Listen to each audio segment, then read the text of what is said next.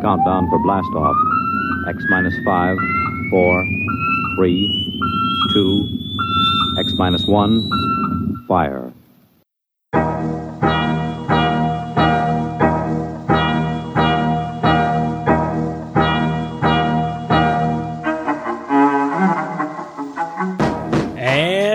Welcome to the Forgot My Dice podcast.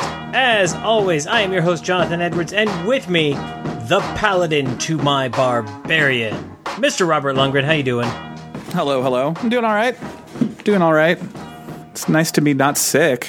You sound better. You sound much, much better. I was re-listening to last week's uh, episode. I was like, "Wow, Yeah, I forgot how ill I was." Drug fueled insanity, if I've ever heard it.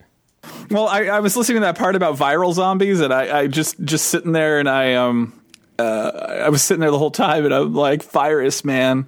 Like, how do you translate the virus? How I feel into game mechanics? I was so fixated on that, and and I remember just stewing on that while you guys were talking uh, before I piped up, and and for whatever reason, I got this flash to of something I saw Stephen King say that uh, the novel Dreamcatcher is just supposed to be like the novellic representation of how uncomfortable he was in, sitting in that hospital bed after he got hit by the car. Well, there you go. Yeah, yeah, that's that's pretty apt. If you want to feel equally uncomfortable, just go watch the movie version of it, and you'll know what it is to be uncomfortable because it is so bad.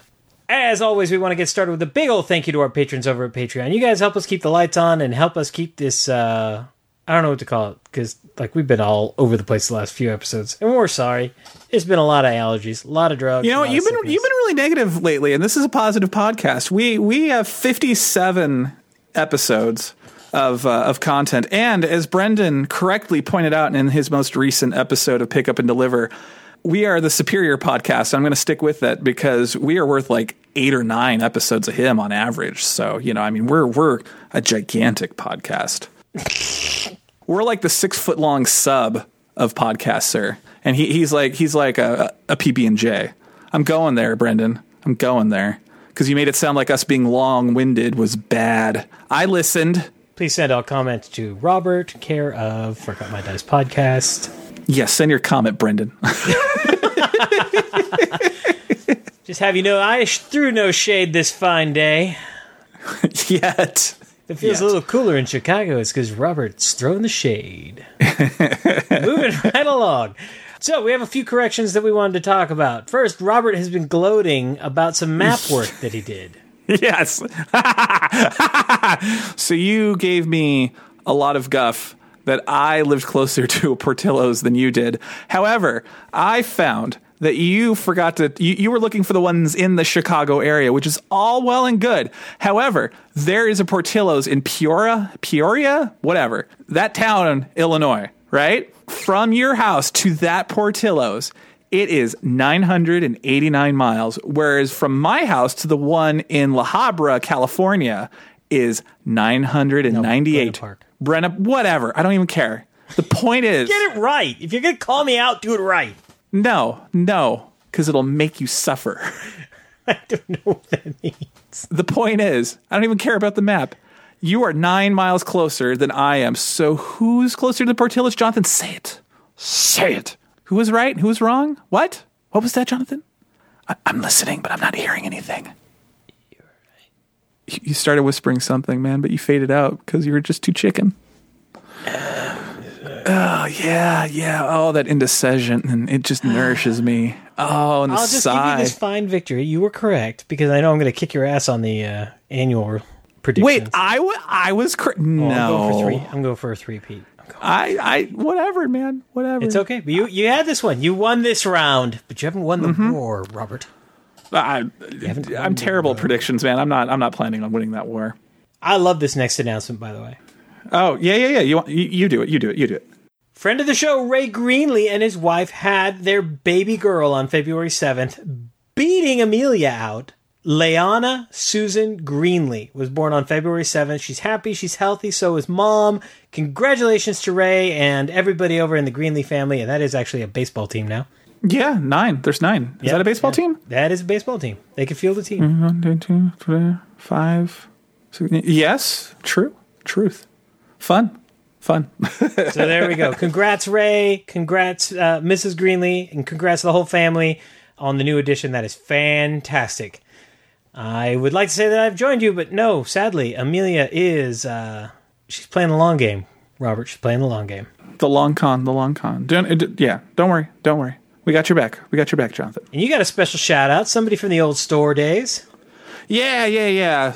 So, uh, not that he like exclusively played at my store or anything cool, but uh, this weekend, uh, yeah, Robert Wagner Krankel uh, won the Star City Games Dallas Open, and that's a big Magic tournament. And we couldn't find an exact attendance number, but it, Big magic tournament. yeah, it was somewhere between eight and nine hundred people, as best as we could f- figure, because there were like four hundred and change tables, and I think it was four hundred and twelve tables.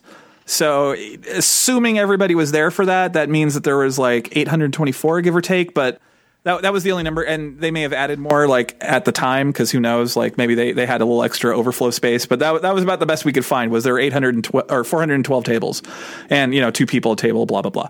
But yeah, he uh, he won five large and a trophy and I think he's got like a spot on a qualifier now for Star City Games. But yeah, no, it's just cool that somebody from the old shop that used to play Magic at my place, like wrecked, like you know, w- winning five larger a Magic tournament is is not a small accomplishment, and and it was a lot of games.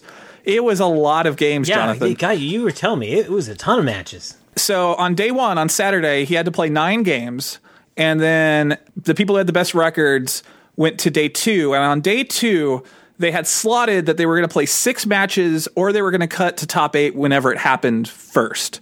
So I don't know if they played all six matches, but we're talking worst case scenario here. He played 15 games of Magic, and my buddy was telling me on his on the the the top eight, which is where it's single round elimination, he didn't lose a game. He 2 0'd the final, the semifinal, and then the the whatever the third final is. What kind of deck did he have? Do you know? Uh, I do not know. He he was on the stream later, just saying he's like, yeah, I kind of showed up, uh, borrowed a friend's deck, and I won. You know, nonchalant. You know, Well, there you go. but that's what I expect. That's the power of Forgot My Dice, folks. No, that's the power of my old shop. But via the transitive property, that is the Just power of let forgot it, my let it happen because, you uh, know, It's it's the transitive property is real. marketing. You're, you're part of it. You're part of it. You're part of the trend because you you shopped at my old store. That's how we met. I pff, damn straight. I miss the old shop We we would set our children loose on each other. on each other and then Release the hounds. while they they tore apart my store. But I was like, yeah, whatever. No one's no one's here. It's, it's just you and me. So, and it's a, of course, a national day, Robert. What what day is it today? Jonathan, happy National Lash Day today, February nineteenth, when this episode should hit Like eyelash? eyelash. Yes, it's the day to promote the love and need for true and false eyelashes. Every type of eyelash gets love today, Jonathan. False ones, true, whatever, whatever. It's just lash day. Celebrate and honor your eyelashes, people. They keep the mites out. Wow, that's a very specific use.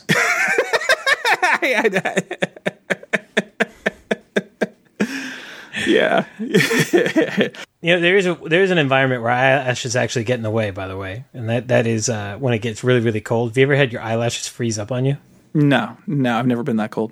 Oh yeah, yeah. That is the worst thing in the world when they they start to collect ice on you. your eyelashes and your eyebrows. will start to collect ice. It's it's not a happy day.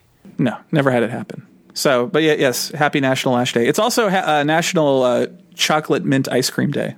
Oh wow, there, there you go, there you go. Eyelashes, uh, hopefully not in the chocolate mint ice cream. Moving right along. it is now time for our off the shelf segment. This is, of course, our segment where we talk about all the fun stuff that we've had off the shelf and onto our tables and into our proverbial hearts. Robert. Mm-hmm. Mm-hmm. mm-hmm. Robert, let's get started with some. Ooh, let's start with an RPG because I like the name of this one. Wow, we're breaking format again, Jonathan. You're not just starting with video games. Yes, uh, so because it got delayed via sickness uh, last time, we played our first session of Swords of the Serpentine over uh, the weekend. It was interesting. It's doing that gumshoe thing that I, I, I've noticed they've been doing lately, where they, they do this uh, thing where they ask you questions before the game starts. Like uh, the, oh, I can't talk about it. I can't say p- specifics. Grr. Okay. Okay. Okay. Okay. So, Jonathan, do you remember the starter set adventure for Dungeons and Dragons? Which one? There's been a couple. Well, the, the starter set, the, the box. Do you remember that one? Yeah, absolutely. Since I can't talk about the adventure directly, I will have to use this as an example. Okay, so in the beginning of the adventure, you are traveling, if I remember correctly, in a wagon with a dwarf because reasons, right? So at the beginning of the adventure, sometimes they'll ask you, you know, the gumshoe things will ask you, it's like, what's in the wagon? And, you know, like, why are you there? Or, you know, re- things like that. And it's kind of, it's kind of a weird thing because you, you, um, you start kind of building story because you, uh, yeah. So I don't know. I just, I, I thought that was fun. And uh, yeah, we did stuff. But again, I just realized I can't actually talk about the specifics of that adventure because I signed an NDA. but I could talk about the experience. That would do it. So, yes, the experience is they ask you questions where you fill in blanks in the storyline, and the GM is just supposed to roll with it, which is an interesting thing to do in an adventure because it, it, it honestly got me a little bit more invested in it because I, I had read the chapter on the lore of the city. So, I. I, I made a choice based off of that, and it, it you know made me feel spiffy for actually reading that I, I, I, highly recommend it. Just just inconsequential things that don't really matter. Like let your players figure it out. It, it gets them invested in the story. It's a it's a cute trick. I like it. Do you dig what I'm saying? Do you get it? Do you get it? Do you get what I'm talking I about? I dig it. I dig it. If you were to ask me, can you dig it? I dig it. Okay. Well, can you? Are you going to integrate it into like your Star Wars life or whatever you run next? Which won't be much of anything because you're going to have a newborn. and that's what I was just going to say. I, I don't think it's going. I think it's going to be a minute before I get a chance to play anything. Welcome to a six month break from gaming, sir. Population U.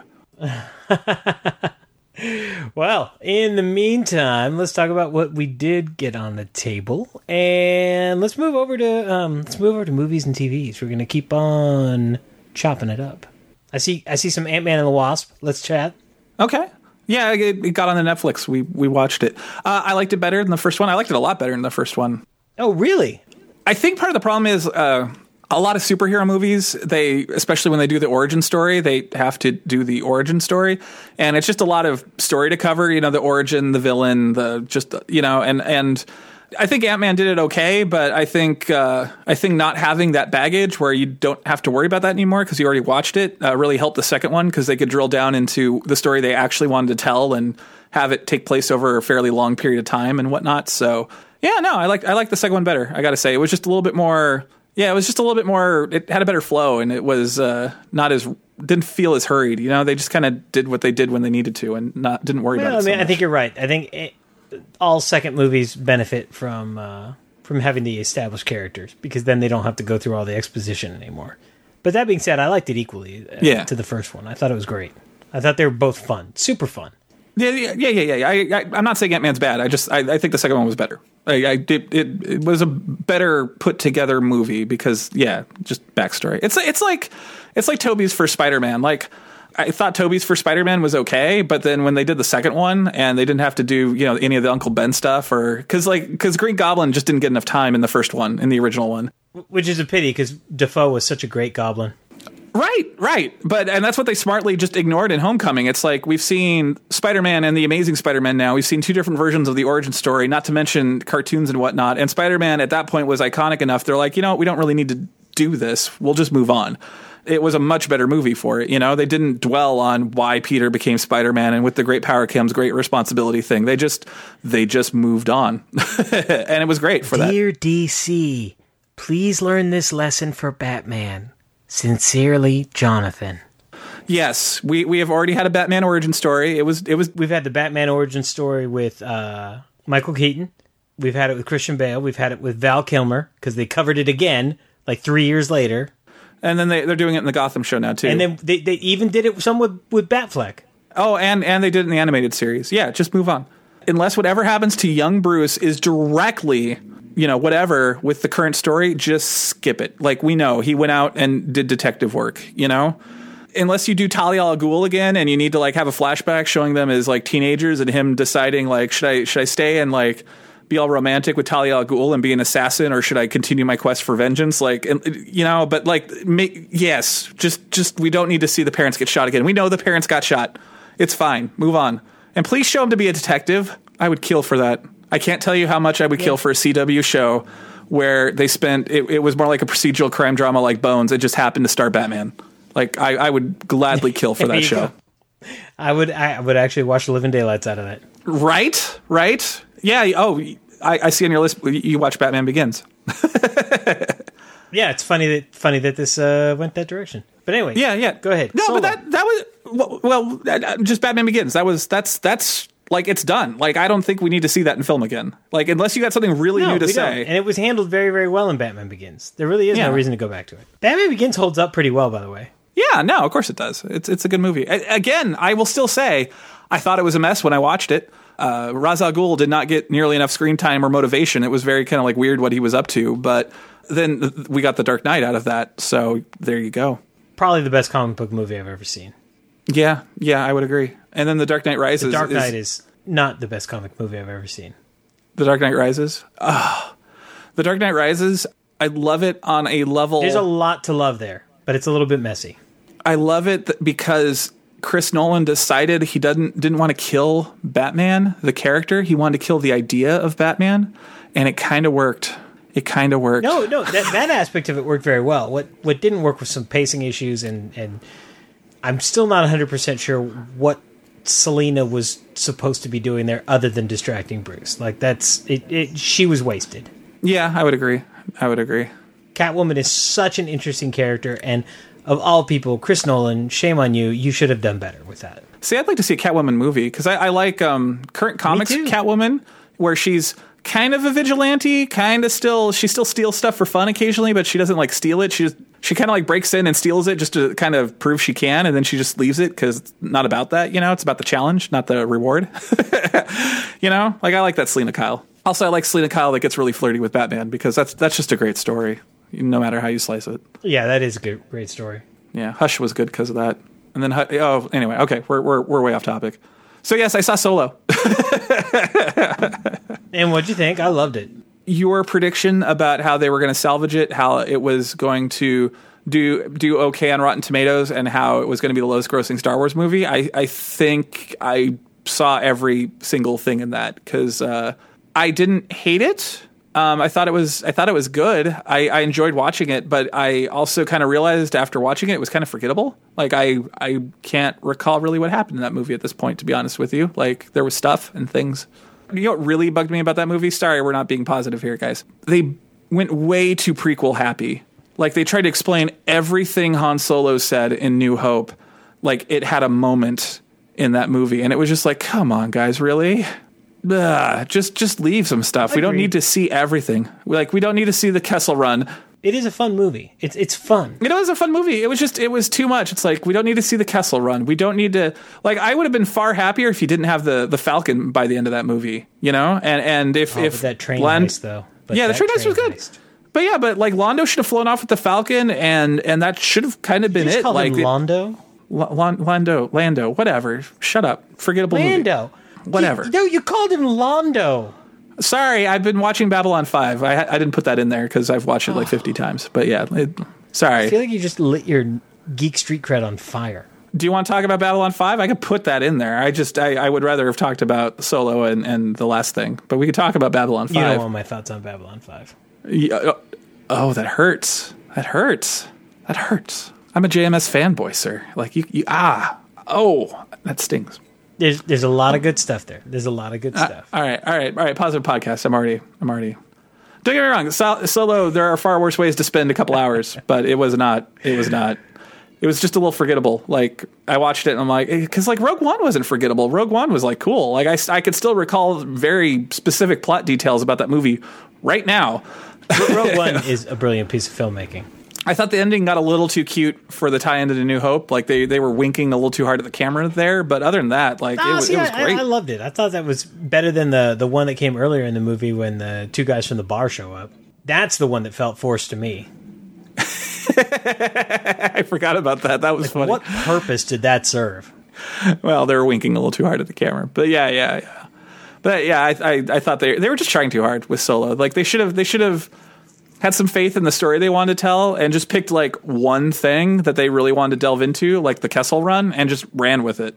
And instead of kind of like trying to do everything, it, it got a, it, it was like too much like uh uh uh, and it's like uh, yeah. Emilia Clarke, like uh, her her storyline in that game in that mo- movie was great. It was great. I dug that. I dug, I dug the whole scum and villainy angle, you know, and and yeah, it was just they tried too hard with a couple other things. Oh, but Chewie was awesome as always. Like Chewie, Chewie always makes me laugh. Chewie's that movie's heart, and and Yeah. he, he's the glue in that movie. He he was great. I loved it. Yeah, yeah, yeah. I, I forgot. you, you do how- come away from that movie with a much greater appreciation for for what Chewbacca is to Han.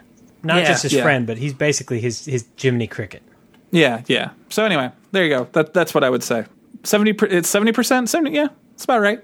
Uh, what else do we have here? You, yeah, you've got the Steven Universe sort of ser- sort of series finale. Yeah, yeah, yeah. So so this is interesting. So yeah, they they straight up ended Steven Universe is pretty much done. Like they they had this last episode, it was an hour long and it wrapped up everything in a bow. Like everything. And it was great. A show that's been on for 5 years and has had I don't know how much content but a lot. Uh, of little 15 minute episodes, but there's been quite a few of them, like 90 or something. It's it's a lot. The whole storyline wrapped up in a bow it's it's over. Like you know like steven completed an arc. He starts off as like this really immature stupid boy and by the end of it he is believably like this leader of you know the super powered squad. Like it's it's just it's really cool. Like the whole arc of it was amazing. And so basically what they're doing is uh, in april i think they're going to do a movie and their movie is basically like a new pilot like they're going to basically pitch to us this is Steven Universe Part Two, and uh, I don't know what that means because they they haven't really shown anything from it. Like uh, they've they've sort of have a hint at the villain, but like yeah, I, that that's what it's really feeling like. And if if the movie does well, then they'll fire up Steven Universe Part Two, and if it doesn't, then I think it's just going to be that, which will be a shame. But Steven Universe is a great show, man. Like it's so awesome. All right, cool. Uh, Yeah. Anything else you want to discuss there? Uh, no, just if you haven't watched it, like watch it. I think it's on Hulu still. It's it's a surprisingly good show, like surprisingly good. And Steven's Steven's awesome, especially a character that's that's a boy. He gets uh, surprisingly nonviolent uh, throughout the arc of the show, which is nice. His his his style is is trying to figure things out by talking, and especially by the end of the show, he he rarely gets in fights. Yeah, you know, he usually just tries to to figure things out and, and smart his way through it. Even though he can beat people up by the end of it, he's like not he's not a slouch. So he just doesn't do that much anymore, which is kind of cool because he kind of does go through an arc where he you know solves problems by hitting them, but then he figures out a better way of doing it. I don't know. It's a great show, man. There's like a really long term arc. It's it's amazing. So we'll see. We'll see what I, I, I can't wait for the movie. It'll be out in April. We'll we'll see what you know part two Electric Boogaloo of the of the show is. But yeah, it's supposed to like start up a completely new story and everything's new. Everything's moving on. So that's kind of that's interesting. It'll be see, it'll be interesting if that show lasts a while too, because then it'll be like a very separate thing. Which you don't get to see very often. I think the Airbend, the, the Avatar, the Airbender, and then the Korra show, I think got to do that, but I, I can't think of anything else where they pick up a second arc of the show from complete inception where it's just like this is pretty much a different show from here on out even though the, some of the characters are the same Well, I've been watching some TV as well, Robert. Uh, number one, I watched. Uh, I, I finally showed Batman Begins to the kids. They're all old enough now. I think that uh, they can watch it, and uh, we had a good time. The kids absolutely loved it, and that movie holds up real, real well, minus a couple little things here and there. But uh, it's still such a phenomenal exploration of the beginning of Batman. agreed Um, and it does such a good job of setting up that second movie. I, it, it just this weekend we're going to watch the second movie now, so I'm really excited. Yeah yeah i don't think anyone's quite there yet i, th- I think that heath ledger joker would give her nightmares yeah, you know what? I've, I've been I've been flipping the coin on that one, trying to figure out if that uh, is going to fly or not. But Scarecrow's in the first one, and I talked to to the little ones about it, and I mean Lincoln could care less. He just isn't affected by that kind of stuff. He's too much of a realist. But um, Sophia was really worried about it, and she's like, "No, Daddy, it's just a special effect."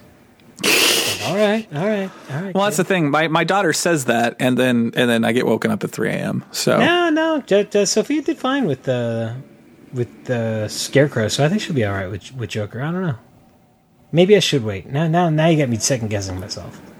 nah man go with your gut you're a parent you, you know you know what's good for your kids Yeah, I don't know. I don't know. It's so easy, so much easier with the older kids because it's it's there's a, a distinct line, but with the youngers, you just don't know what because PG is just so wide reaching. You know. that's ain't that the truth and i i, I think dark knight is pg-13 Yeah, but what does that mean anymore? Because like, it just depends on the era too. Because PG is no longer PG. Like, remember '80s PG? well up until 1984 there was no pg-13 so pg was just everything in between Dreamscape's, my friend, the first PG 13 movie. And uh, Indiana Jones and the Temple of Doom is why they made it. Yeah, it was a dark film. yeah. yeah. What happens when George Lucas gets a divorce? Indy goes to hell. It wasn't. It wasn't just him. It was also like Spielberg and somebody else. Like There was, there was a lot of hatred in that movie. a lot of hatred. just pouring their darkness out. So I could continue to watch Jack Ryan. I think I talked about it on the last episode, right? You you did. You did. Yeah, it's uh, I, I keep having this moment where I'm just half expecting Jim to break character and stare at the screen and smile. I know, right? It's it's not his fault. I know he's an actor; he can play lots of roles, but he that that role just defines him, and he's got kind of a goofy face. and it's it's just sometimes hard to take him as a serious actor because he's got that face. He looks like a little kid. He looks like a twelve year old. And I keep expecting him to just turn to the camera and just go. yeah. So I don't true, know. True. I don't know. I, I like the show. The show's interesting. It's got some interesting ideas in it. So I'm I'm having a good time with it. Yeah, maybe I'll have to give that another go. How about some video games, Robert? What have you been playing? I see Jurassic Park Evolution back in the house. Yeah, I beat it. I uh, I completed all the the division quests and then the credits rolled and it felt that felt done. Like I, that happened. And I'm like, yeah, you know what? I think I think I'm good. I think I got everything I need to get out of this game right now. Because I mean, I could have five starred all the islands to get some other cosmetic stuff. And uh, yeah, it's it's an okay. It's like an okay sim. I like the quest part of it. That was actually really fun. You know, where they, they give you these missions and, and they're really complicated. Like, I, have you have you done the the final islands mission? No, I have not played it in a in a minute. I, I played too much of it at once, and I got a little burnt out. But I'm ready to go back. Yeah. Okay. So, sorry. sp- uh, Do, do you care? Spoiler alert on the last air I mean, quotes it's mission. a strategy game about building the dinosaur park, so I'm not too worried about spoilers. Yeah. Okay. So in in one of the, in the last the last mission I did was for security, and uh, what they wanted you to do was build a or breed a Indoraptor or not Indoraptor, uh, Indominus Rex, uh, a T Rex, a Spinosaurus. One of those little carnivore dinosaurs that you get really early on in the game, um, like the very first one you can get. I forget what they're called, Camarasaurus or something like that. And I think that's it but they want you to build them with very specific things and then they just challenge you to like keep them in their cage for five minutes and boy do they get ornery like oh doctor. I was trying to i was trying to five star the islands so uh, they through a clever bit of programming they made it so the indominus rex will not attack or do anything to velociraptors. Uh, they're like the animation they have when they attack each other they just start kind of like talking instead which you know is, is a good like tie into the movie but yeah, it just meant that the Indominus Rex got out and then Velociraptors got out. So I, I pretty much just opened my emergency shelters for forever and just tried to contain these d- mad as hell dinosaurs constantly. Cause like, yeah, it was just like I would get one back in its cage and I would shore it up and then I would like clip 30 seconds off the clock and then another one would get out and I'm like, ah! And so eventually, what I started doing, because I'm a terrible person, I started drugging all of them uh, when one of them would get out, and then I would un or and then I would move all of them simultaneously, like 20 feet, just to get them undrugged. And I could run out like 45 seconds of the clock doing that, and it was just more efficient because basically, while they were sitting there drugged, they would get thirsty and hungry, so they would go eat and drink before one of them decided to like bust out. And uh, yeah, Yeah, but that was, that was fun, like juggling that and then deciding to be horrifically unethical and tr- tranquilizing dinosaurs for no reason and starving them. You know how I feel about that. just bring down the walls, buddy. Bring down those walls and just let nature take You can't you can't finish the mission unless they're in the walls, sir. So yeah, The mission is a distraction. no, no. The mission is how I got some unlockable I wanted to get. so yeah, no, it was it, like I said, it was it was fun. Like, but yeah, when the credits rolled, it kind of felt complete. Like I was like, yeah, I think I'm I think I'm good because five starring the three last islands just didn't feel like something I wanted to do at that point. So Well, and you've been sending me a lot of text messages too. Lots of pictures of uh, more Dragon Quest builders. I don't know why I'm still playing that game. I'm not even in my fever haze. I don't know why you're still playing that game either. You're you're you're you're nuts over it. So like I, I after I was feeling better, I was running around the castle I built, and I was just like, why did I build this castle? It's crazy. It's so big. And then I was like, but it's not finished. I should finish it. your first problem was. so I went and I finished it. It was nice. And I was like, that that felt good. That felt good. I finished my castle. I finished my castle. And I wasn't gonna do anything else I was thinking like I'm done now, but like I still had like that building itch. So I'm like, oh, I'll go build this like little. I'll go build a house because I had an idea on like on from stuff I learned in Minecraft about how to build a roof, and I wanted to just try it. Like I'll just try it. It'll be fine. I'll just try it. And next thing I know, I was built two houses, and then I was like, I should build a reproduction of the kind of plot point major inn from Dragon Quest V which I found out the exterior of that and the interior don't match up. So I built the interior and then tried to make it match the exterior as much as I could. And then I built a bath because they you can build like a bathhouse because why not? And I put and then and yeah, now I'm building a church.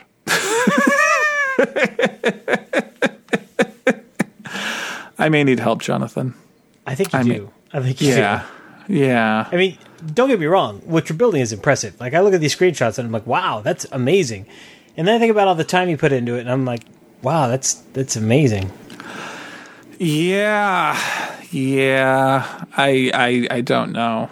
I I. I, I. I'm not I'm not ready yet. I'm not ready to You let need to go, go. on Steam. You need to go on on the PlayStation Store, and you need to find yourself a new distraction, or, or go to the library, see what they give you. I, I I rented Gran Turismo because uh, my boy Miles loves cars, and it's just adorable when I play that game. He's just like, look, look, cars, cars, and I'm like, yeah, that's a red car. He's like, red car, and then um like in some of the races you can change your colors, and uh, I'm like, what should I do? Should I be a white car or red car? He's like, red car, and I'm like, okay, and yeah, that's it's just adorable, but yeah, like the Gran Turismo sport has not grabbed me very much.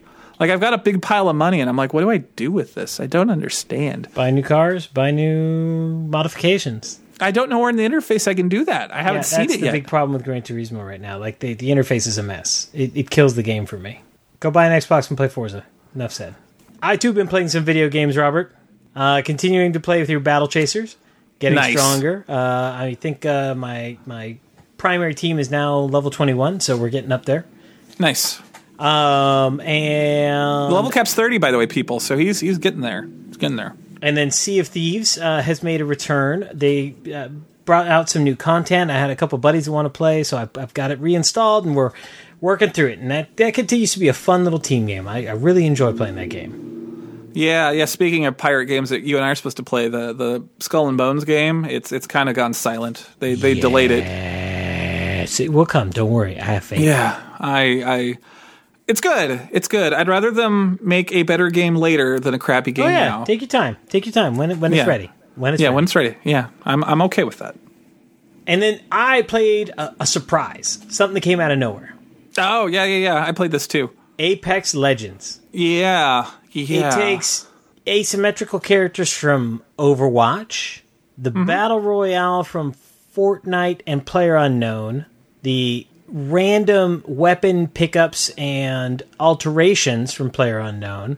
You put in a real good dose of Fortnite world building, and then some Call of Duty speed and handling, and what you get is, I think, the best Battle Royale game I've ever played. Yeah, I, I would I would second that one. Apex Legends is brilliant.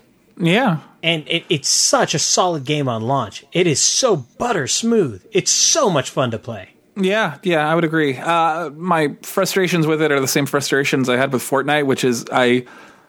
What I seem to do is I just seem to run around, and then it's like, oh, combat starting, and I'm dead. Give it some time. You you'll get there. like like I said, Fortnite very smartly released a game mode where um I, th- I don't know if the teams were smaller. It felt like they were smaller, but uh, you you you respawned, and you, you it was the first team to get 100 kills, basically wins, and that was good because I started figuring out the combat because I would get into combat more frequently, and then respawn to try again and try something new. But when your only exposure is just like I'm playing, I'm playing, I'm playing. Oh, there's a guy, and I'm dead. It's like I, I don't know what I should have done differently because I don't get an opportunity to even think about it too hard, you know. And and I and getting back into combat either takes like thirty seconds where when you dive in and you you run into a place looking for a gun and somebody gets it ahead of you and just shoots you because I, I either die like immediately in that game or like ten minutes later or it's like a ten minute long slog where you're trying to figure things out and then all hell breaks loose and then you die. You know what I found that's interesting? Um, depending on where you are on the map, there's actually better loot in certain areas. Hmm. It's not like battle royale or uh, Fortnite or any of those other games where everything is completely randomized, there are sections of the map that do contain better loot. So um, try dropping at the relay station. It's that giant satellite dish on the edge. Okay, well, I'll, I'll try that next time. I'll give that game another go. There you go. I, I love it though. It's so. Good. I've been I've been building crap in Dragon Quest, so we'll we'll see when I get back to that because I got to finish my church and then and then I'm going to build a farm. There you go. All right. Any bo- well, you've got a board game on there. Look at you, Yeah, yeah. Look at me, Look at me. Monster I'm Crunch the Breakfast Battle game. You went back to Target. Yeah, yeah. Well, I like I said, I got it and then I got sick, so I didn't play it. Okay, so I've played it now. I will say this: the Bob Ross games are better. Not not that this one's bad, but the Bob Ross games they both tie into their theme a lot better than this one. This one is exactly what I was worried about when I saw the box. It's uh, it's it's basically it's not a set collection. It's uh, you know, you put a card down and then somebody has to put down a card number higher, and there's ways to combine cards and whatnot. And that's fine. Like, you know, I mean, I, I, it doesn't really tie into cereal all that well, but the game itself is fine. However, it did do the exact thing I wanted it to do, which is it, it does basic math for my daughter. And so for a card game that does very, very basic math, it hit everything I, I wanted to hit. Anyone, unfortunately, has gotten a little discouraged from playing it because she she hasn't like lost any games, but she's come in second between like me or mommy, you know, win, and then me or mommy lose and get dead last. Um, and she's always in the middle, but that always in the middle is starting to bug her. And and I, I don't know exactly how to fix that besides playing poorly, but I don't like doing that either because it's not that she's playing bad. She doesn't actually make bad moves. It's just either yeah, it's not that she's making bad moves. I just don't think she's making optimal moves. She's kind of in between, and I don't know how to fix that with her, but we'll figure it out. But yeah, no, I like it. The quality's really nice. Like, uh, it was it was funny. We tracked it out, Jonathan, and my wife looked at it and she's like, "Is this a linen finish?" I'm like, "God, if I know, we should ask Jonathan." Does it have texture on it? I don't remember. Um, If you see a little crisscross pattern of texture on the card, that is indeed a linen finish. Oh, okay. Yeah, you're so snobby. We should we should do that. But yeah, yeah. No, I dig the components. you want to talk about the card core? sure, Jonathan. What's the, how do I determine the card? Take core? the full deck of cards, Uh-huh. keep them together in a nice tight stack. Look at it under light and tell me what color it is. Could be gray, Okay. could be white, could be blue. Could What be am I looking for? What What am I looking for? A- any core that works is is is the good core, right? It's just that some of the different cores have different properties. For instance, gray core and blue core uh, tend to be a little less expensive um, in terms of, of printing. They don't hold their shape as well on multiple shuffles as something like an ivory core. Ivory core has what what what you would call a snap to it that brings it back to its original shape. Tell you what. Tell you what. Remind me, and during the break, I'll go. I'll go get the game and I'll look. I do like that every monster has its own sort of unique powers, and none of them feel better than the others. Some of them are more situational, which kind of sucks because if you sort of forget, you could put yourself in the situation where you can't do it anymore, which kind of sucks. I, I, I, yeah, that would be my only thing. Like, yeah, all the powers, none of the powers are extremely broken compared to one another. It's just some of them are more situational than others, so you kind of have to pay more attention. Booberry, Booberry, you have to pay attention.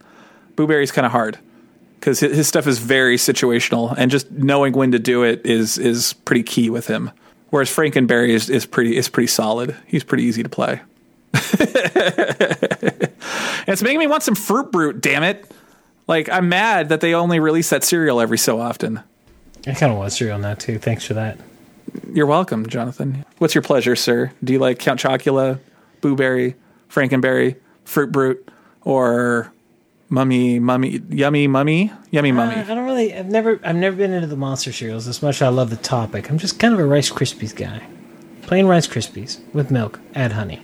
I shall not judge because my favorite thing is cornflakes with nothing. I don't know why. I don't know what real milk is anymore. You know that. Yeah, that's true. That's true. I should buy some on Amazon and send it to you just to Cry you. myself to sleep over a bowl of cereal and coconut slop. I refuse to call it milk. It's not milk. That's a lie. It's a lie. That's true. I'm not gonna say that too loud because I'm afraid of my pregnant wife. Uh, is it like turkey bacon? Is it good? It just Shut really up. su- turkey su- should never be called bacon because it's not bacon. Bacon I, bacon. I bacon is bacon. I, I agree. I, I do like turkey bacon. It's just it should not be called bacon. It should be called turkey Fried smoked turkey breakfast. strips. Yeah, fried smoked turkey strips. Because they're they're it they're bacon. That's a lie. they're tasty. I enjoy eating them. It's just yeah, Sure, it's just they're not bacon. But it's not bacon. Is the coconut drink milk I don't like it. The substitute? consistency throws me off. The, did I ever tell you a story about the first time I poured some of this stuff out on cereal? yes, yes, we shared that on the podcast. There you go. I mean, yeah, no, you, you know my thoughts. It, it, it's the the consistency's wrong. It's it's wrong. It just shouldn't Okay. be. Okay, that's fair. That's fair. I like coconuts. Don't get me wrong. That just doesn't need to be. All right. Well, what what have you played, sir? You played more Elder Signs, I see. Yeah, a bunch of stuff I've already played. Elder Signs, talked about recently. I'm going to blame Brendan for that one. He got it back into my blood. Dude, you made me find the list, and then you're like, "Oh, I played a bunch of stuff I already played." Getting rid of the list. Leave. Okay, continue. Played another match of Time Stories. This time the uh, the Prophecy of Dragons. This one takes place in a magical universe. Did you double check if Dale can take notes? I don't know. I'm going to look. I'm going to look. I did not. Okay. Sorry, Prophecy of Dragons wasn't as uh, is my least favorite of the three I've played.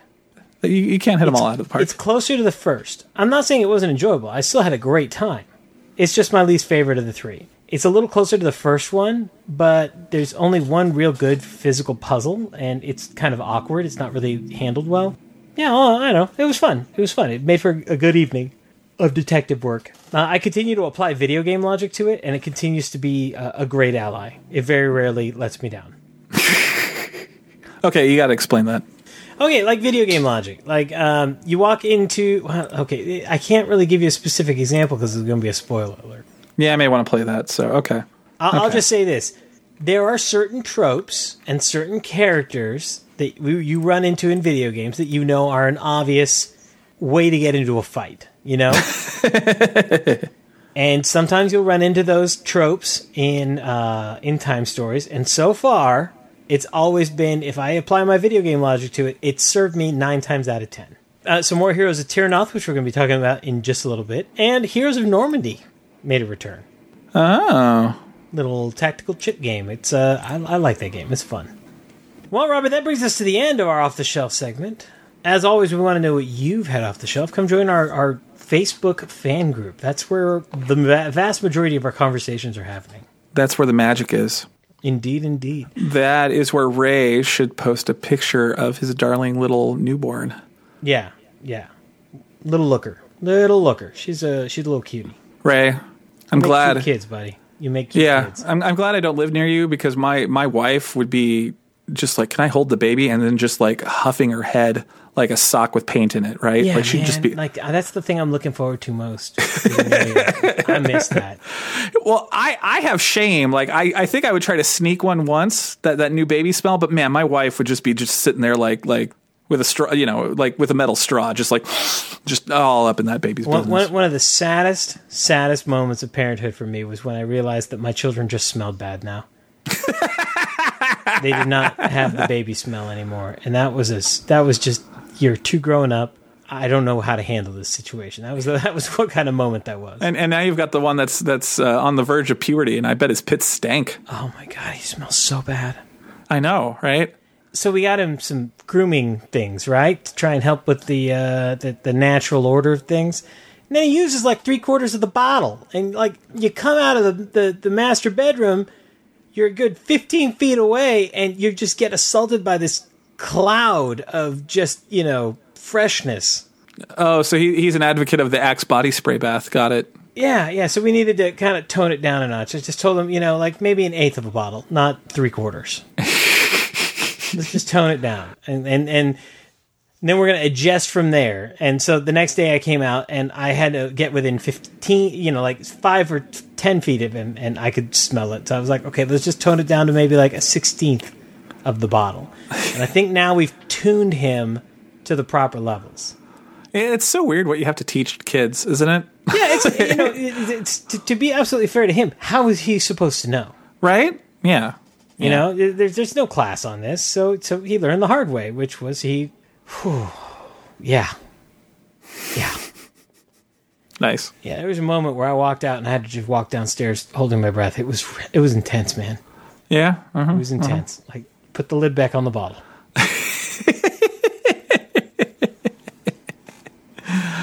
Sorry, buddy. Sorry. It's okay. It's okay. Lessons learned now. We're moving on. All right. Well, that brings us to the end of our off the shelf segment. We'll be back. Blah, blah, blah. We will be back after a short message, and when we return, it'll be time for our Wisdom of Crowds. Do you have a tabletop, board game, miniature game, or RPG that you're going to release for retail? Or do you have an upcoming tabletop Kickstarter that you're about to launch? We would love to interview you for a future episode of the Forgot My Dice podcast. Send us an email to fmdpodcast2016 at gmail.com to schedule an interview.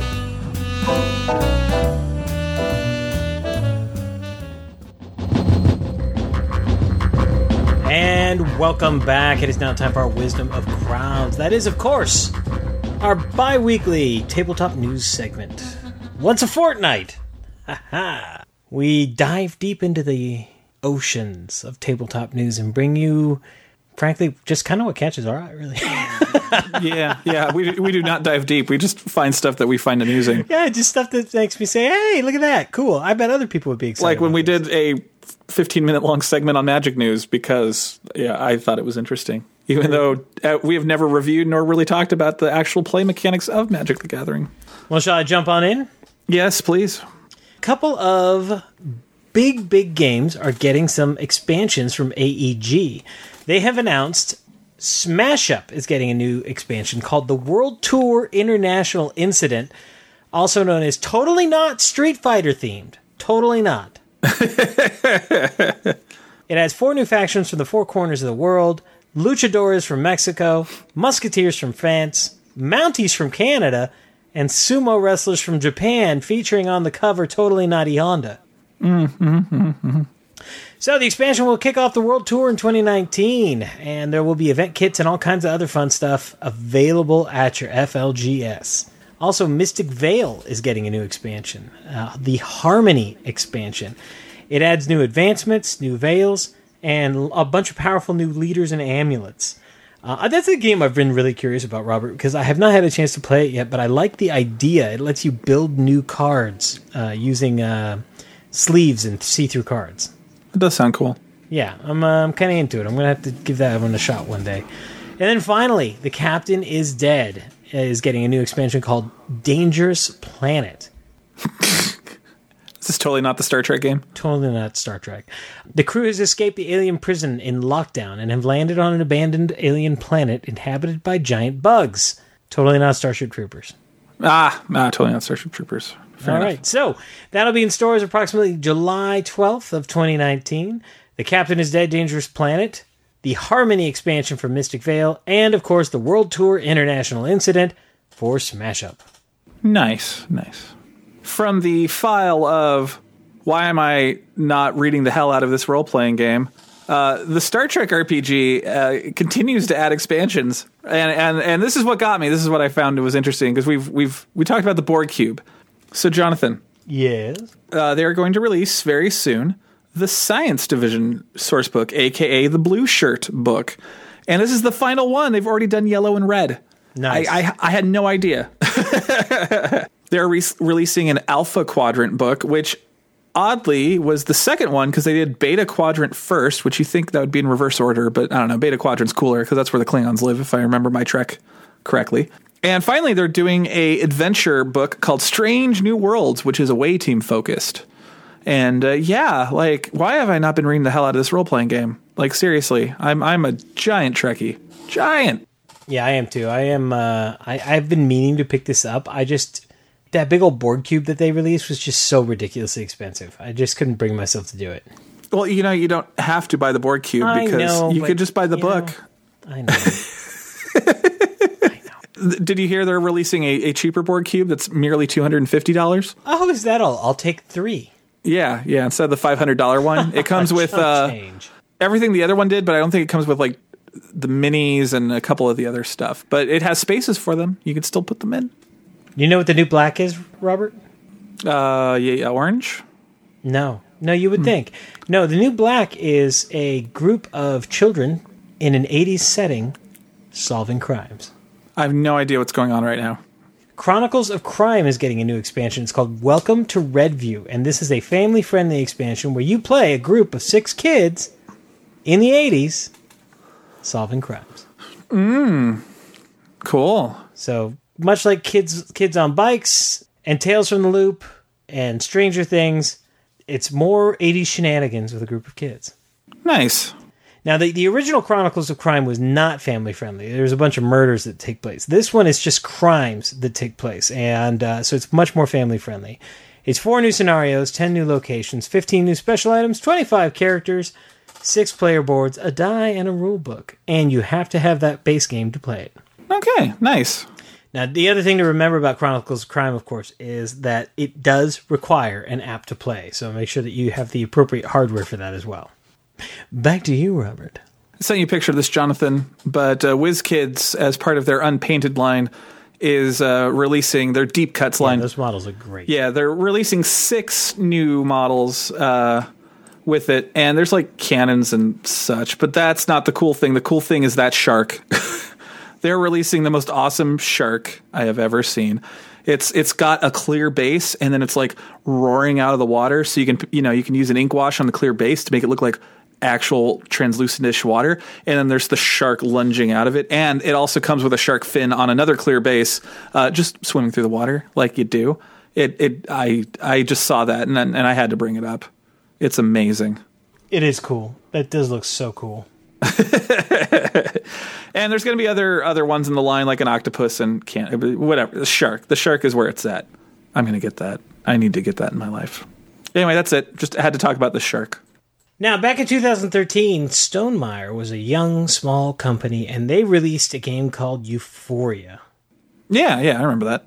Yeah, build a better dystopia, right? Mm-hmm. Well, fast forward to 2019, so we are getting a the first expansion, Euphoria: Ignorance is Bliss. Oh, go on. Yeah, I'm actually really excited about this. I I, I, I like Euphoria. I like Euphoria a lot. In original Euphoria, players use dice as workers to manipulate the three factions in the world. The number of dice represent the intelligence of your workers, so you don't want them to be too bright, right? Because bright workers figure out that uh, you know they're they're in this terrible situation and they leave. But you also don't want your workers to be too dumb because if they're too dumb, then unfortunately they are they're just not good workers. They don't produce a lot. So in this expansion, apparently they're going to be messing with that mechanic uh, in in some way, shape, or form. It involves a brand new faction in the universe, the Icarites, and they live among the clouds. But for some reason, selling bliss from the clouds is not enough for them. They have now descended, and they're going to be imposing a new way of life. So we'll see what that's going to entail very soon, later this year. Back to you, buddy. All right, so uh, Wizards has been uh, teasing a little bit uh, more stuff from the next storyline that should be up soon. And by the time this is out, they may have announced it already. Who knows? They sound like they're getting close. But they released a couple pages, uh, preview pages, which, funnily enough, are still titled Long Walk, Short Plank. Uh, so I guess they have not come up with a title yet, or these were uh, specially made to be teasers. But it's pretty clear that the next D adventure is appears to be a reboot. Uh, of a classic and somewhat obscure adventure, the U series from first edition. Uh, very specifically, they have text from U3, the final enemy, actually directly in the adventure. And you'll like this the short version of what the U series is about. Uh, U1 is the sinister secret of the salt marsh. U2 is not that band. It's the danger at Dunwater, and then U3 is the final enemy. Uh, it's about uh, the evil gillmen of the D and D universe, who worship uh, sharks, basically, just up to no good, and you putting a stop to it. So yes, yes, Gillmen are going to be the next major antagonist for the D and D adventure, from all accounts. You know, I love me some Gilman. Yeah, yeah. So there we go. I'm really excited about that, actually. Yeah, yeah, and you know it's going to have ship rules, and it's not the first time they've gone to that well. They in second edition they've done they did a, a series of adventures called the Sea Devils, which was about the Sahuagin. They also did a an event in the Forgotten Realms called the Rising Tide, which was about a, a long lost god of the Sahuagin coming back and being up to no good. And he destroyed the the Sharkbane Wall, and they revealed uh, Myth Nantar. So we'll see if any of that fluff is also incorporated in or not. We'll see. But yeah, it's it's uh, it's interesting. It's interesting. So they're they're rebooting, kind of like Princes of the Apocalypse was a reboot of the Temple of Elemental Evil. This is a reboot of you know those the U series, which I guess U stands for underwater. Makes sense. Makes sense. So there you go. So we'll probably be finding out more about this soon. But yeah, it's it's pretty. It looks pretty interesting. And you know, Gillmen that worship sharks. Those are good villains. I'm kind of okay with that. And you know what happens uh, when the Sahuagin, uh, there's like a Sahuagin city uh, close to a sea elf city?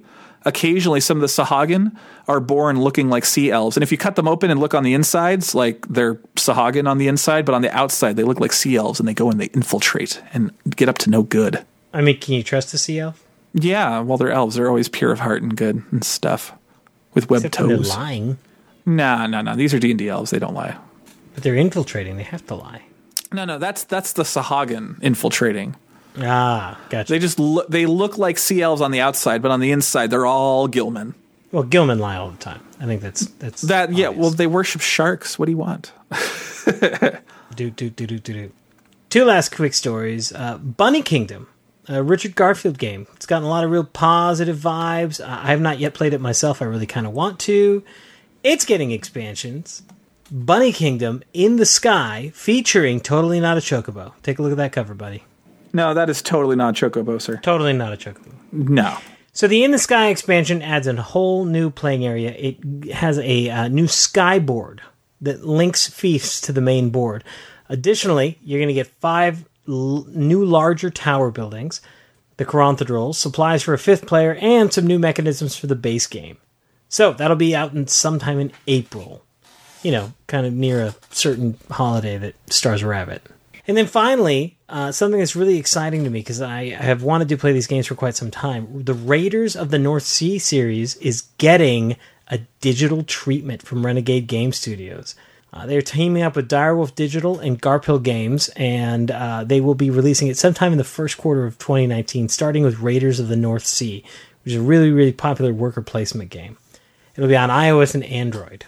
Yeah, this follows uh, Clank and Lanterns and Lotus to digital, which is which is.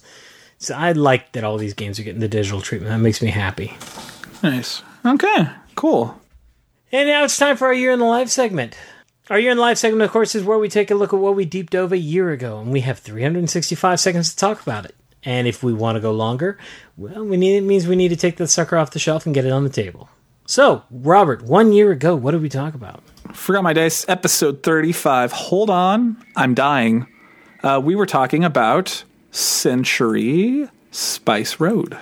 Which is rather appropriate because the new uh, Century game has now officially been announced and will be at Gen Con. Nice. Yeah, yeah. You talked about that a little bit in the last one, and and I know you've definitely been playing it because you talked about the the combo game and the and the the sequel game. So you've you've been playing it in a sense because you played the the two games jammed together.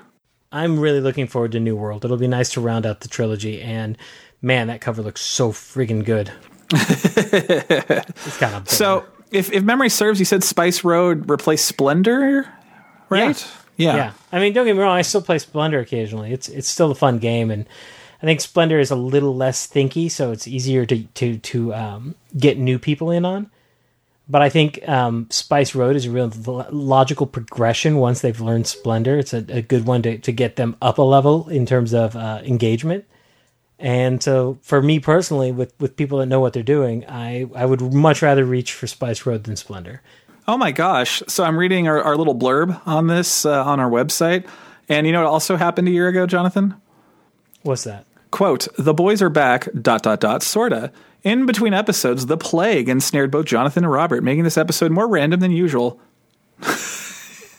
There you go. I think, I Plague think, season. yeah, I think that was Sudafed, Jonathan. Yeah, but see, last year was when Phyllis came to town.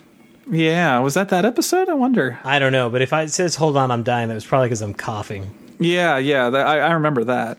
Yeah, So. I, I got off much easier this year. No Phyllis. Nice, nice. Oh wow, Monster, Monster Hunter World.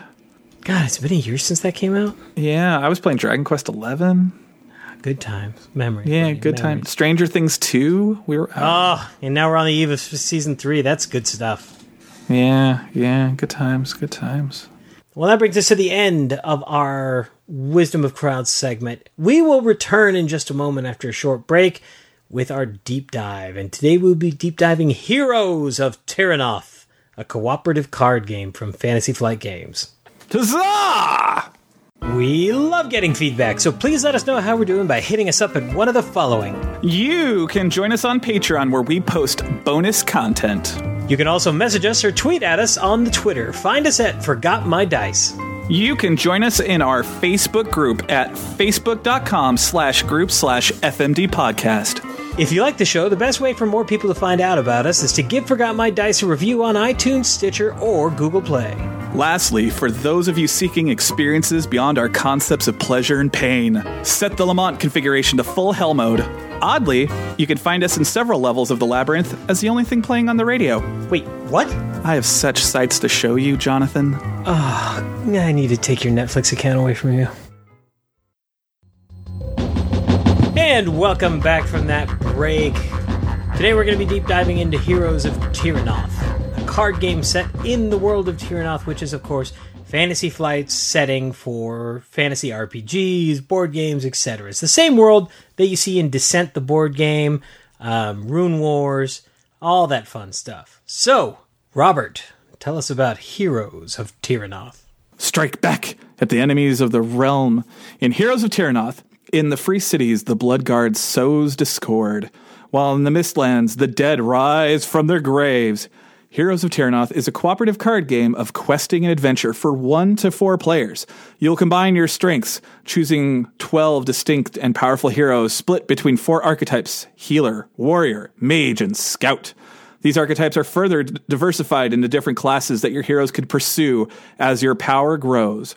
Regardless of which archetype and class you embrace, you and your friends must combine your powers, leaning on one another's strengths to survive your journeys and defeat the enemies who stand against you. The risk may be great, but the rewards are even greater. I feel like that's when the uh, drums come in. Dun, dun, dun. Bum bum bum bum bum bum. This is kind of the, the the second edition of this game, right? Because the original version was known as the Warhammer Quest card game. If that's It is indeed. It is indeed. Same designers, uh, Adam and Brady Sadler. Uh, they are fantastic designers, by the way. I'm a big fan of their designs. And uh, they do a lot of these co op games. Uh, that seems to be their specialty, which makes sense. They're brothers and they, they design together. And the Warhammer card game was fantastic. Uh, it was a, an excellent card game that basically it, it recreated a dungeon crawl uh, with cards, and it did it in some really interesting and unique ways. And what we have here is the same engine, just revamped. was it in the Age of Sigmar setting? No, no, it was in uh, original Warhammer Fantasy. I'm a proud owner of that original and the uh, very hard to get uh, print on demand expansions that were only released for a short while. Hmm. Okay. Just new characters, which was really cool. So, Jonathan, tell me how this game works. All right, so uh, it's a card game, which is kind of neat. And the cards represent a bunch of different information. They represent your location, your enemies, your character, the actions that you can do, and um, a bunch of different modifiers, uh, like equipment that you can pick up, and, and modifiers that uh, alter game rules, etc. What we have here is four distinct phases. The first phase is the hero phase. And basically, in the hero phase, you're going to use your activation cards to perform actions. Uh, now, your basic hero only has very, very basic actions, something like attack or uh, explore, etc. And what you do is you have all these actions in front of you, and when you use one, you tap it. And the tapping of it is important because eventually you're going to run out of actions that are untapped, and you're going to have to take a moment to rest. And when you rest, you're not only going to recover some life, but you're also going to have an opportunity to reset all of your actions so that you can use them again. You can attack, you can explore, uh, you can render aid to one another, and uh, you can also rest. Those are kind of the actions that you can um, do during the hero phase. After the hero phase comes the enemy phase, where each ready enemy is going to activate using their action bar. And that's a series of actions that they will perform uh, depending on their situation. If they're engaged with an enemy, they'll do one thing. If they're not engaged with an enemy, they might run forward and engage with that enemy. They might attack, etc., etc.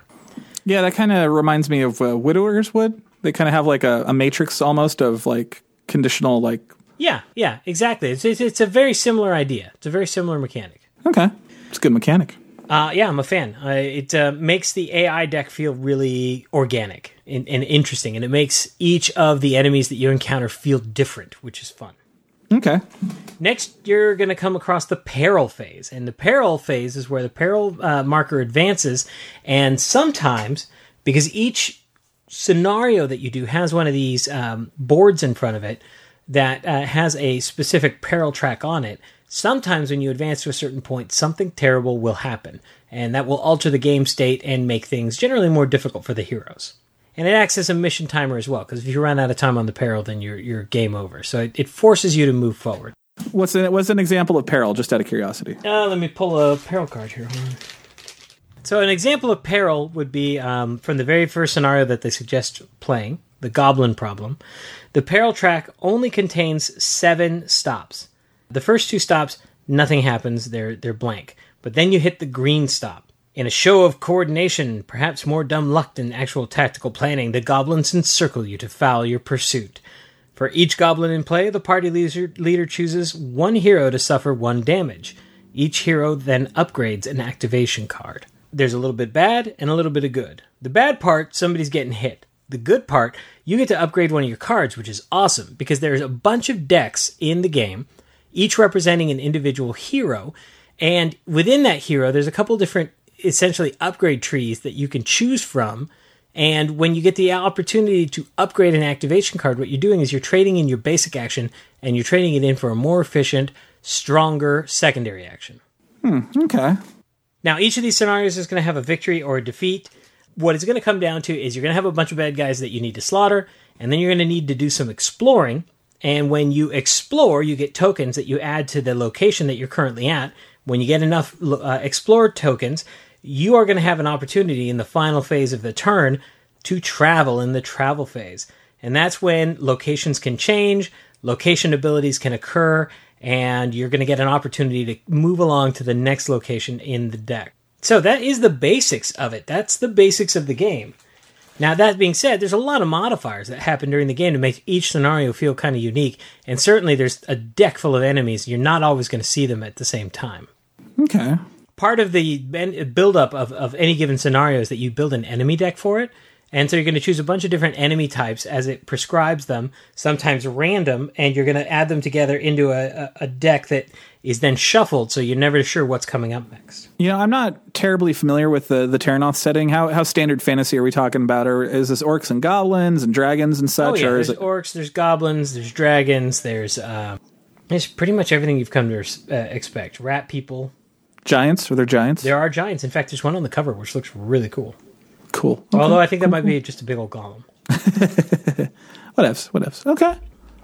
And so, how, how, do these scenarios play out differently? Like, what, what what's the actual difference? Do you have like objectives? Are you are you trying to do things like? Yeah. Um, sometimes it'll be to explore enough that you find a specific item somewhere in the explore deck, um, which can take some time. Uh, sometimes it's going to be, you know, basically getting through to find a boss character that's at the end of that deck, and you can only find that boss character in a certain spot. And really, where the, the majority of the, the gameplay puzzle comes in, it's when do I attack, when do I explore, and when do I rest? You know, it's, it's always a risk and reward. Okay, so the, the uh, thing mentions that there's four archetypes, and then you, you pick classes. So, one, how does that work? And two, is there a paladin? So there's those four archetypes, right? And which within each archetype are three characters, at least in the base set. So, for instance, there are three different scouts one of them uh, is elven, one of them is halfling, and one of them is uh, like a human ranger type, more rogue, I guess you could say. But when you look at them, they each have a, a unique special power that uh, lets them act. Like, for example, the scout Kari Wraithstalker.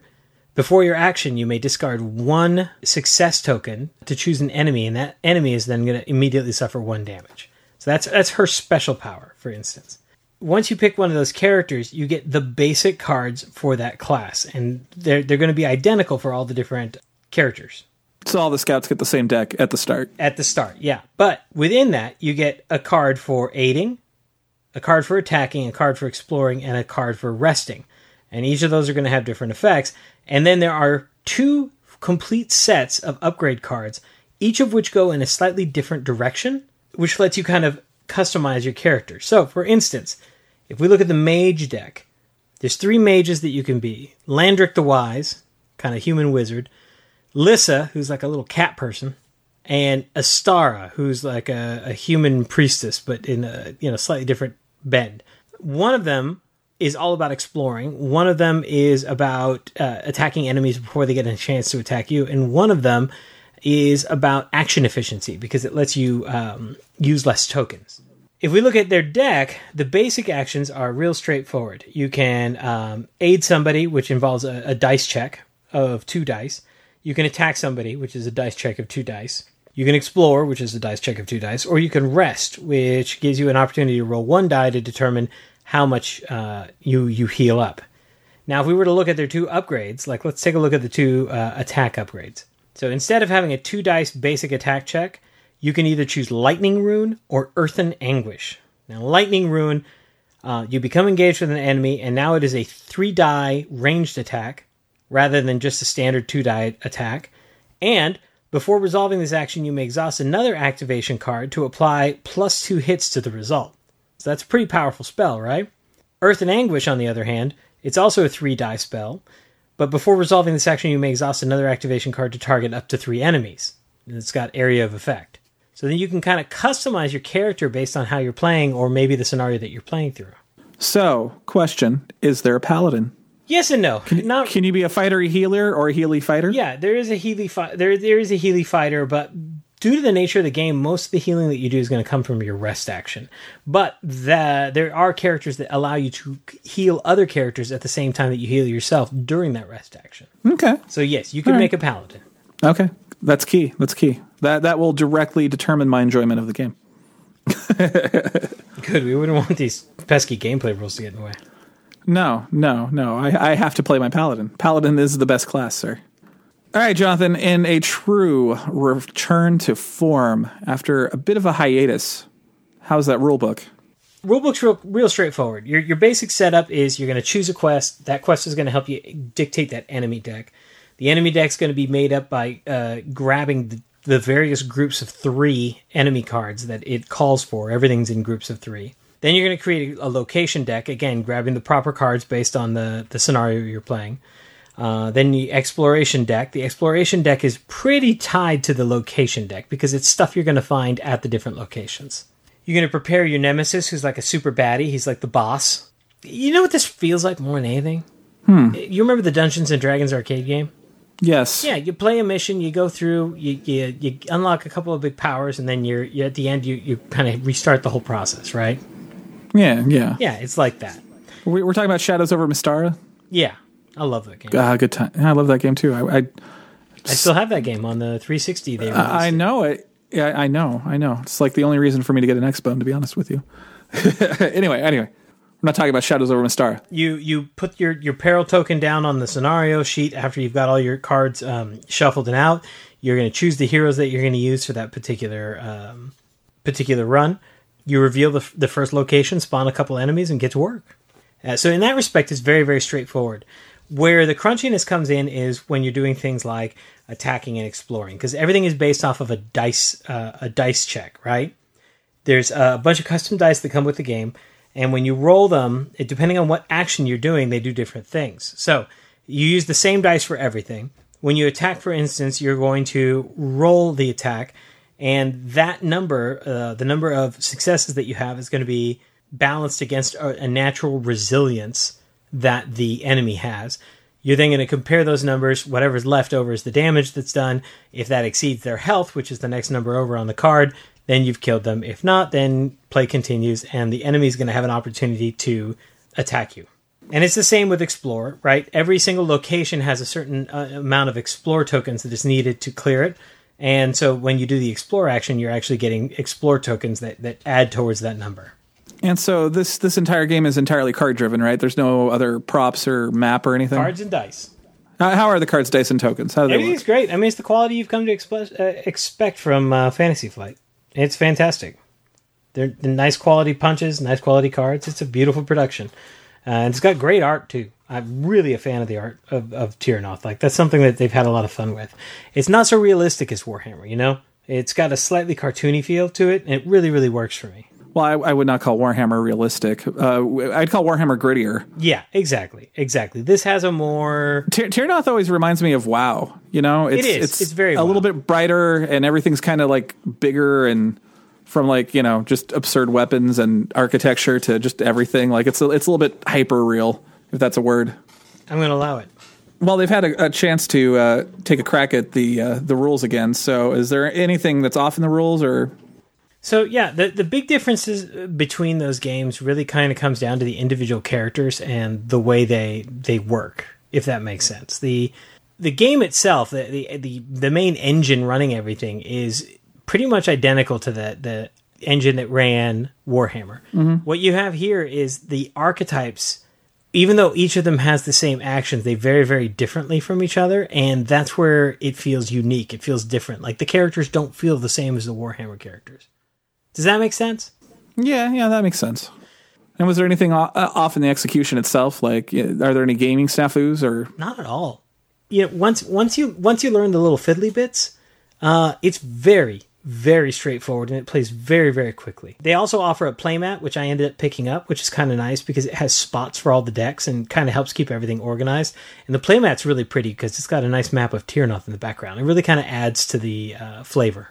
And what would you say the recommended player count is? It says you can play it solo, but you know, obviously that's not where the magic is. I mean, the, the game works best when you have all four archetypes playing. So, I mean, you know, regardless of your player count, just grab all the decks and make sure that you have all four characters in there. It's going to feel the same. So okay, so answer answer me this because I've I've had my eye on the uh, the Pathfinder game too. What what does this one do well, and what does the Pathfinder game do better? I like just out of curiosity. I like both. Uh, they they both look good. I'm just curious. What's what's the strength of one, and what's the strength of the other? This is less fiddly and less abstract. Okay. The, the Pathfinder game ends up feeling very abstract, and, and that kind of removes me from the world. Um, this game excels in putting me in the world and not quite quite feeling so abstract. And I think this one there's a little less downtime in between rounds, which means that as a player you're gonna feel like part of the action more often. I also like the the the push pull between the uh, actions and when to rest them. There's there's a certain rhythm that you want, and based on the enemies that might be out on the board at any time, sometimes you'll find yourself resting at, at a very inopportune time just because you need to get that attack back, and it, it makes for an interesting dynamic. I, I, that's one of my favorite things about the game. But then again, if you like filling your game full of headcanon and stuff, then the Pathfinder game would be a little bit more narrative you.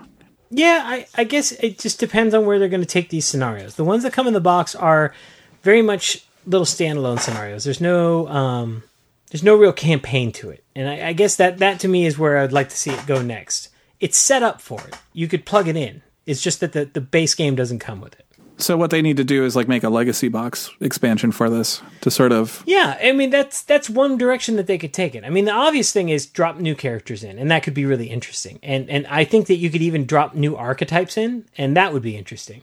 Uh, or new upgrades for each of the archetypes, and that would be a, a real good way to to make everything feel fresh again because you can run through all the original scenarios again and, and have a fresh feeling. The thing that I want to see the most, and, and this is not a knock on the game, but merely what the direction I would like to see it go is like release a campaign for this sucker. It would it would be awesome. It would be huge. That was the one thing that I left wanting uh, at the end of the day, and that is not a knock on the game because the, the game is brilliant and fun. That is mere more like I see where this could go and I see how this could get interesting. So let's let's do it. Let's stretch it out.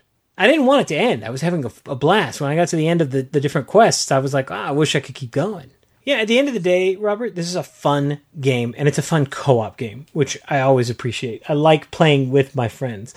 The AI is driven in a really interesting and organic way that makes it feel um, feel like there's something controlling it. Frankly, there's just a ton to like about the about the game. I like the the conversations that it starts at the table and working with each other to to figure out the different uh, balances between combat and exploration.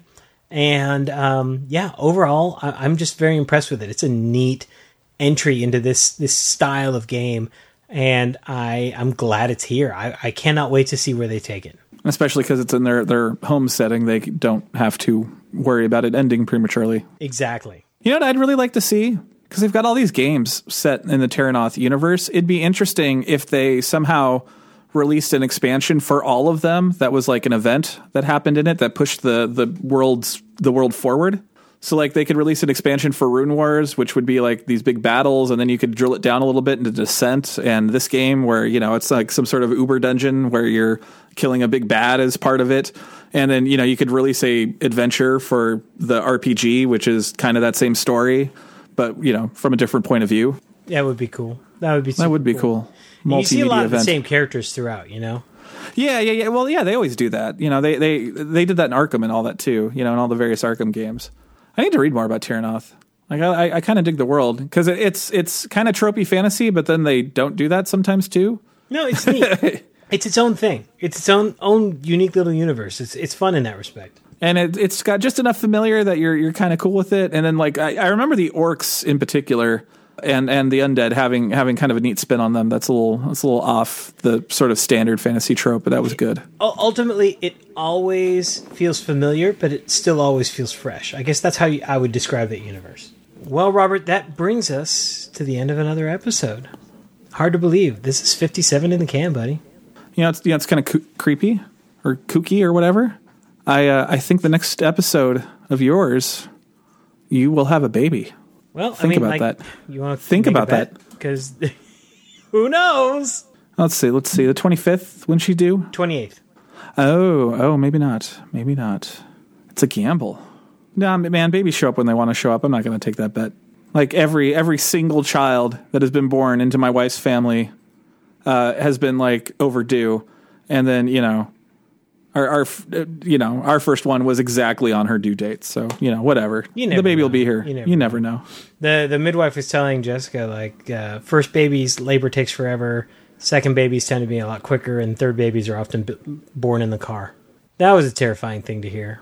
Yeah, yeah. Well, remember what Ray said. Like, yeah, they don't they don't wait until the contractions or whatever. They just go. Yeah, yeah. The midwife was saying the same thing. So let me tell you, I put a bunch of towels in Jessica's car because there's certain things that there's certain stains that just don't come out, and I don't want that in my car. She's got leather seats; it's a lot easier to clean. I got cloth, not so much. Yeah, that's true. that's true. That's true. That Yeah. I don't think I would ever be able to sit in my truck again if I knew that that had happened there.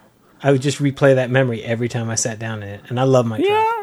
No, no. There's there's nothing bad about that.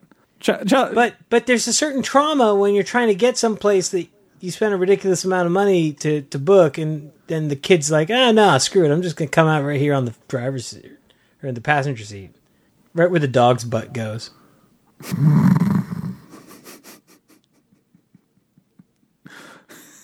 right, that, that just makes it a little more real. well, you'll have to keep us informed. I mean, it's happening one way or another, right? Yeah, Committed yeah, at this point. yeah. You're you're pretty committed. It's it's gonna happen. I don't know what I'm saying, man. I haven't had dinner yet, and, and I can smell it. It's it's it's one of the classics. Go, I'm- go I'm- get your grub, brother. Go get your grub. yeah, yeah, it's gonna be good. It's gonna be good.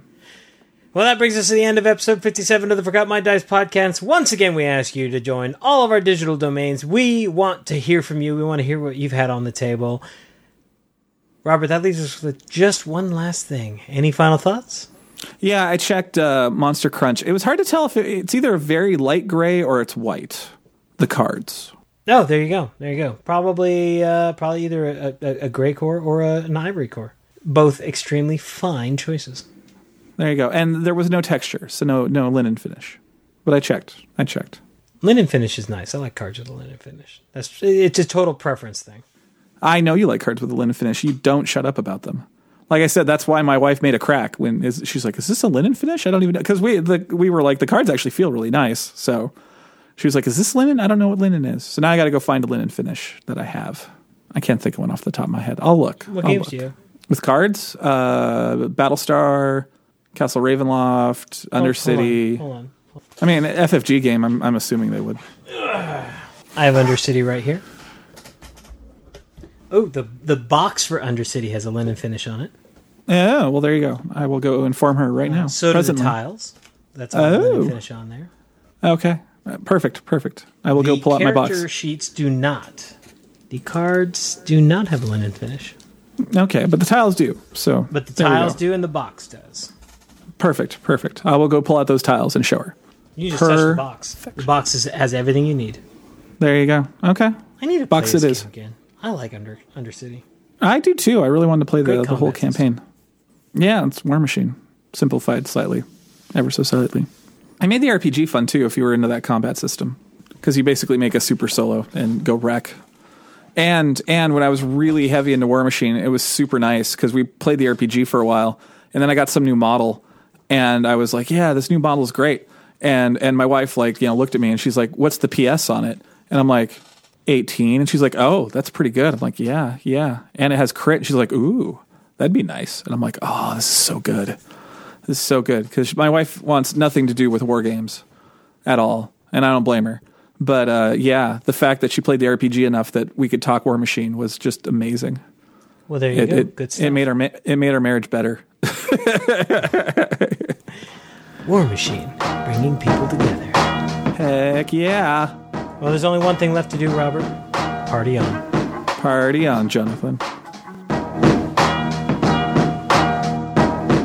I'm gonna go get some buffalo nuggets. Mm-mm-mm. They're spicy. They're surprisingly spicy. Anyway, I'm gonna go get some.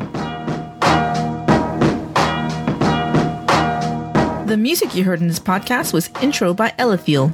Additional music was provided by Brian Winkleman. Funding for the Forgot My Dice podcast was provided by our supporters on Patreon. Thank you.